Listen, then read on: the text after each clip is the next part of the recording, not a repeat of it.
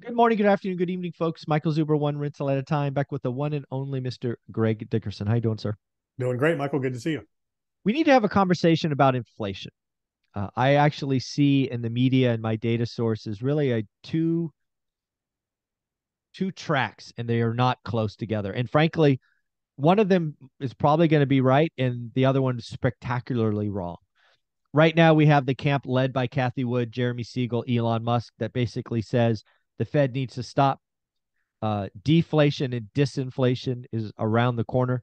Cathie Wood in a Twitter sto- uh, Twitter tweet storm tweet storm over the weekend talked about uh, 1921, where inflation apparently was negative 15 percent, and um, I I can't imagine. Can you imagine inflation going from what now seven seven to negative just negative seven seven?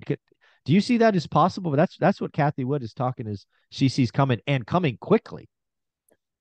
You know, that's hard to wrap your mind around. Um, I mean, we haven't seen it since then. That was a very different time. And I saw I saw her tweet, you know, talking about the roaring twenties. And again, she's just trying to keep capital from leaving and to keep it coming in. And I think it's a delusional tweet. I think that to me just showed desperation and desperation. delusion at a level we haven't seen out of her in a long time um, because you know she's just she's I'm telling you all my stuff it's innovation and as soon as it turns you know and all that and I mean she just you know it's just really interesting and wild but to think that I mean we haven't how is that possible? You know I mean you'd have to completely shut the economy down in order for that to happen and I mean we didn't even have that in you know when the pandemic was happening. Yeah yeah um, we got we got one quarter or one I think it was one quarter like negative 0.8 or something when we shut the country down yeah, yeah, exactly. Nobody was doing anything. So, I mean, you'd have to have. I mean, what was happening then? I mean, you talk about the Great Depression, and you know, so the so the real question is: Is a Great Depression possible? No, I mean, it's just not even possible. I don't. Yeah, I don't see. She, in her tweet, her tweet storm, she talked about the, basically 1921. We go to disinflation, then we have the Roaring Twenties, then they raise rates, and the Great Depression ensues. And she's like, "That's what's going to happen. We're we're on our way to the Great Depression." I'm like, yeah, we've talked about that before. I just don't see that as, I mean, anything's possible, right? But yeah. you got to, what's realistic? What's likely? And I mean, we're just too, it's just too big of an economy. We're globally, globally connected, joined at the hip. I mean, again, you'd have to shut the world down for that to happen. And back then it was a very different environment, very different time. You had a fraction of the, so here's the thing. This is why I'm saying it's delusional. You had a fraction of the population, fraction of the GDP, fraction of the jobs that were created you know, I mean, everything now, look at it now. People can work anywhere from anywhere. You can create money out of thin air doing any doing stuff. I mean, it's just it's just such a different economy and environment. It just it just doesn't uh, it's delusional. It doesn't make any yeah. sense what she's saying. And again, it's desperation. Just like she wrote the letter to the Fed, you know, she's trying to, oh, five years, you know, now it's 10 years and you know, and and things like that. And I mean, I get it. I understand she's desperate, you know, and and her world's collapsing and Mm-hmm. Uh, you know, I, I, don't know how long people are going to stick it out with her. Yeah, I don't know. I actually saw, I just saw a crazy stat. I actually hope this one isn't right, but apparently this year, uh, when you take inflows versus outflows, she is still positive a billion dollars. People mm-hmm. have given her a billion dollars more than they've taken out. I, I don't get it, but hey, it's right. Dollar cost averaging, man. They're throwing. I guess, in. yeah. Tax loss harvesting. Yeah. Well, I mean, now it makes sense. You know, I mean, you're a lot of stocks you could argue are at a bottom or close to a bottom. Mm-hmm. They've drawn down 80, 90% a lot of her things. So now's the time to buy. maybe. Time to buy maybe, wasn't yeah. a year ago when you and I were like, you know, what are you doing? Yeah. Right. That wasn't the time to buy. So yeah, you could kind of see yeah. some inflows there because there is some upside potential. So that makes sense. But that's that is actually a very good point. Yeah. A depression just doesn't make any sense. Now, but, a roaring 20s kind of thing. So forget all that other nonsense. Yep. Can we see an extreme bull market scenario, you know, coming out of this once the dust settles? Absolutely. Because again, everything's down 90, 95%. You know, innovation is going to keep happening. Tech's going to keep happening. Um, you know, all these things are going to keep happening. Crypto space is going to explode once that gets, you know, settled and mm-hmm. regulation and all that. There's a lot of capital waiting to come into that a lot of innovation out there waiting to happen. But is Peloton going to come back and go back to where is it? You know, is, is Netflix? No. Here's the other thing she doesn't talk about that a lot of people just ignore and miss is that the one thing about technology that we know is it gets replaced quick. Mm-hmm. So it does you know you got one, another one's going to come along that's better, more efficient, cheaper, and replace it. So, you know, just like batteries, and, and the great analogy is go back to the technological revolution. So we went from an agrarian uh, economy to an industrial economy to a tech driven economy. And, you know, you went from, you know, basically the, you know, the eight track tape to the cassette tape to the CD to the MP3 and, you know, the evolution of all that. One thing always ends up replacing another, the whole blockbuster, you know, mm-hmm. analogy of Netflix replacing blockbuster. Now Netflix is becoming obsolete and is getting replaced, right? And uh, or at least the way they operate and how they are in the competition that's out there. So that's what she's ignoring. She's ignoring innovation against her own bets that are going to outperform them and displace them through innovation. So, yeah, uh, you know, uh, the, the other side, the other side of inflation, Barron's actually wrote a pretty interesting article talking about inflation I believe it said anytime inflation was over 6%, it might have been five, but I think it was 6%, it can take up to a decade, a decade to get it back to 2%. And that's kind of the opposite, right? If I look at what Cathie is er, and Elon and Jeremy are saying, and then, you know, what Barron is, that's the other extreme.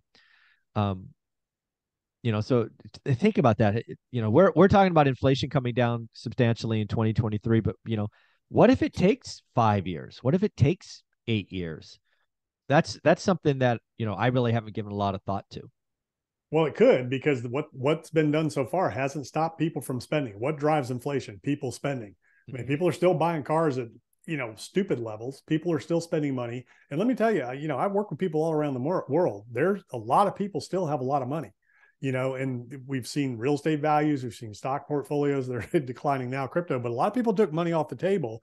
There's a lot of money on the sidelines. So I think, you know, like to the point of the whole stock market, I mean, there's a lot of money on the sidelines that are waiting to come back into the markets at the right time, as we yeah. see with these rallies. Somebody's buying that stuff.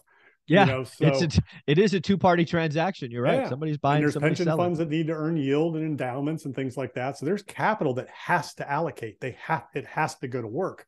So you know it's going to be very difficult for the Fed to destroy demand enough to really bring inflation down. I mean, we have a lot of demand. The holiday season is going to be a real big indicator. We have retail coming out this week. Yeah, that's true. Tomorrow, starting so, tomorrow, I think Home Depot and Walmart tomorrow. We've had strong earnings the last few times you know, and what does that do? It gives the Fed more ammunition to, you know, keep on tightening and, you know, keep on keeping on. And, you know, the way you know you're in a severe bear market is when one little iota of, of a whimper of the Fed doing something exponentially changes the course of the markets. You know, until yeah. that stops, you know you're in a bear market. That doesn't happen in bull markets. That happens in bear markets. And Good point. So we got retail earnings coming out. We've got the holidays coming up. You know, again, this this next few months, uh, two months, is going to tell us a whole lot about where the economy stands, where the consumer stands. I think I think the economy is much stronger than what the Fed is is realizing. It's going to take a lot longer than most people understand to affect that demand. So yeah, it could take a while. Yeah. So when I kind of break down both of these opinions, I kind of I kind of sit in the middle of them what how I I've, if you stack inflation, you know, like I don't know, dice on top of each other. Uh, I actually think inflation is going to break down in three components. I think there's the easy component, supply chain loosening up, retail, you know, stuff becoming discounted because of flooded inventory. So the the question is, how much of I'm just going to use eight percent as a round number. How much of eight percent is going to be easy? To me, let's just call it 2%. All right. So 2% is going to fall off quickly. What do I mean by quickly? In the next six months. Right. I see that. And then there's the hard, which to me, hard is we've got to take unemployment up from 3.7 to 5.2. It's going to take time, multiple layoffs. You're going to scare the consumer. They're going to retreat. They're going to pull back. It, it, that takes that takes quarters. And then there's the structural, really, really, really hard stuff. So the, the question in my mind that I'm always asking myself, how much is easy? How much is hard? And how much is really, really hard? Because based on that split, that tells me how long this could take. Yeah, yeah. And you know, the consumer's still strong. People are still spending and we haven't seen job losses at scale yet that that really, you know, move into that direction. So yeah, I mean, it's really interesting. And you know, again, I don't know what's going to happen. I mean, could a Great Depression happen? I, I don't know. I mean, without a world war, it'd be hard to imagine that. You know, I mean, shutting down. I mean, again, the economy's too strong. How can you, you know, how can you say something like that's possible? But, you know, inflation, you know, can food start backing up? Well, what's going to make that back up? What's going to make prices back up? If you're manufacturing cars and selling them and you're making more money, producing less cars at higher prices, why are you going to change that? Yeah. You know, uh, they're, you know, housing market builders, you know, builders are building at a level that they know people are willing to pay. I mean, people are still paying, you know, exponentially high prices for housing right now. I talked to a couple of people over the weekend that, uh, or a couple that's looking for a house, and you know, uh, they had a young baby. They're living in an apartment. Like, we have to have a house, and they're like, you know, and, and I'm like, you're buying at the peak, you know, still, yeah. even now, you're still at the peak. It's come down a little bit. And they're like, yeah, we realize that, but you know, we don't care. We have to have a house. We're just going to rent it, uh, you know, as we move on to the next one. So it'll be a long term thing, and we're not really worried about it. Um, so you still have demand out there yeah. and lack of supply. So it, it's going to take a while to correct these things. Yeah, the other thing you have is in builders. It's something I, I wrote down this morning, but did not talk about on my daily financial news. Builders have more options. Taylor May- Morrison, uh, I think it's number seven builder in the in the country, is now going out and in, in building for rent communities. That's that's they're going to take a portion of their crews and that's what they're going to do. They're going to they tested it in 2022. They're going to do more of it 2023. DR Horton, the largest home builder in the country, spent 1.7 billion dollars doing that so far. They're going to do more of that in 2023. So there's there's, people talking about builders going to zero. They're just going to pivot, right? They're, they're just going to build something else, right? Maybe yeah, they'll slow down. Doing, um, there's a couple of them are doing, you know, rent to owner, owner finance, you know, so yeah. they're doing they're doing them that way as well. Yeah. Like, hey, you come build with us, we'll rent it to you. And then when, yeah. you know, interest rates come down, you can buy it from us. Yeah, we'll give you a little credit. You know, you give us twelve hundred bucks or two thousand bucks, we give you two hundred bucks, uh, you know, a credit against the deposit. And yeah, it's it's uh the system will will keep moving forward. So I think you're right. I think the economy is much stronger. Um, you know, going on. I, I and again, I go back to Fed Waller's comment this morning. I, I really think they were pissed off when the market went up 5% last week. They're like, God damn it. Why is the market doing this? We got to, now we got to go higher. We got to talk harder. Uh, it's just, it's a crazy time. It is. It is. And I mean, they're, you know, they know they've got a hard job ahead of them. And I think they finally realized it, you know, since Jackson Hole, when they came out and said, look, we're, we're focused. Yeah. We're going to do whatever it takes. We're going to use all our tools. And, uh, you know, 50 basis points for the next meeting isn't locked in yet. We'll have to see if inflation comes out hot, they're going to hit it hard. Yeah, um, I think um, PCE next week's a big deal because, uh, yeah, yeah, and there's a lot of data leading up to that that will indicate where does the economy stand, you know, what's going on and things like that. So, again, fascinating times. I mean, we we have no precedents. You can't look at really any point in history to try to think, you know, or analyze where we're going. Disinflation, sure. Well, prices come down. That's disinflation. That's easy. You know, um, stagflation is that possible sure yeah. um yeah that kind of feels to me like the the you know there there's lots of options lots of possibilities but stagflation kind of feels to me as the most likely outcome. And again it's maybe not most likely by a big number but i mean i just don't i it's a weird time. It is it is. And you just can't measure it against anything else because again all those times in the past less people less gdp you know less opportunities for people to earn not only just virtually everywhere, but multiple jobs. I mean, you hear yeah. stories out there of people that are working for Google, Microsoft, Apple, all that, you know, Netflix remotely, and then they're, you know, moonlighting somewhere else at the same time, you know, in the same yeah. hours and getting double salaries.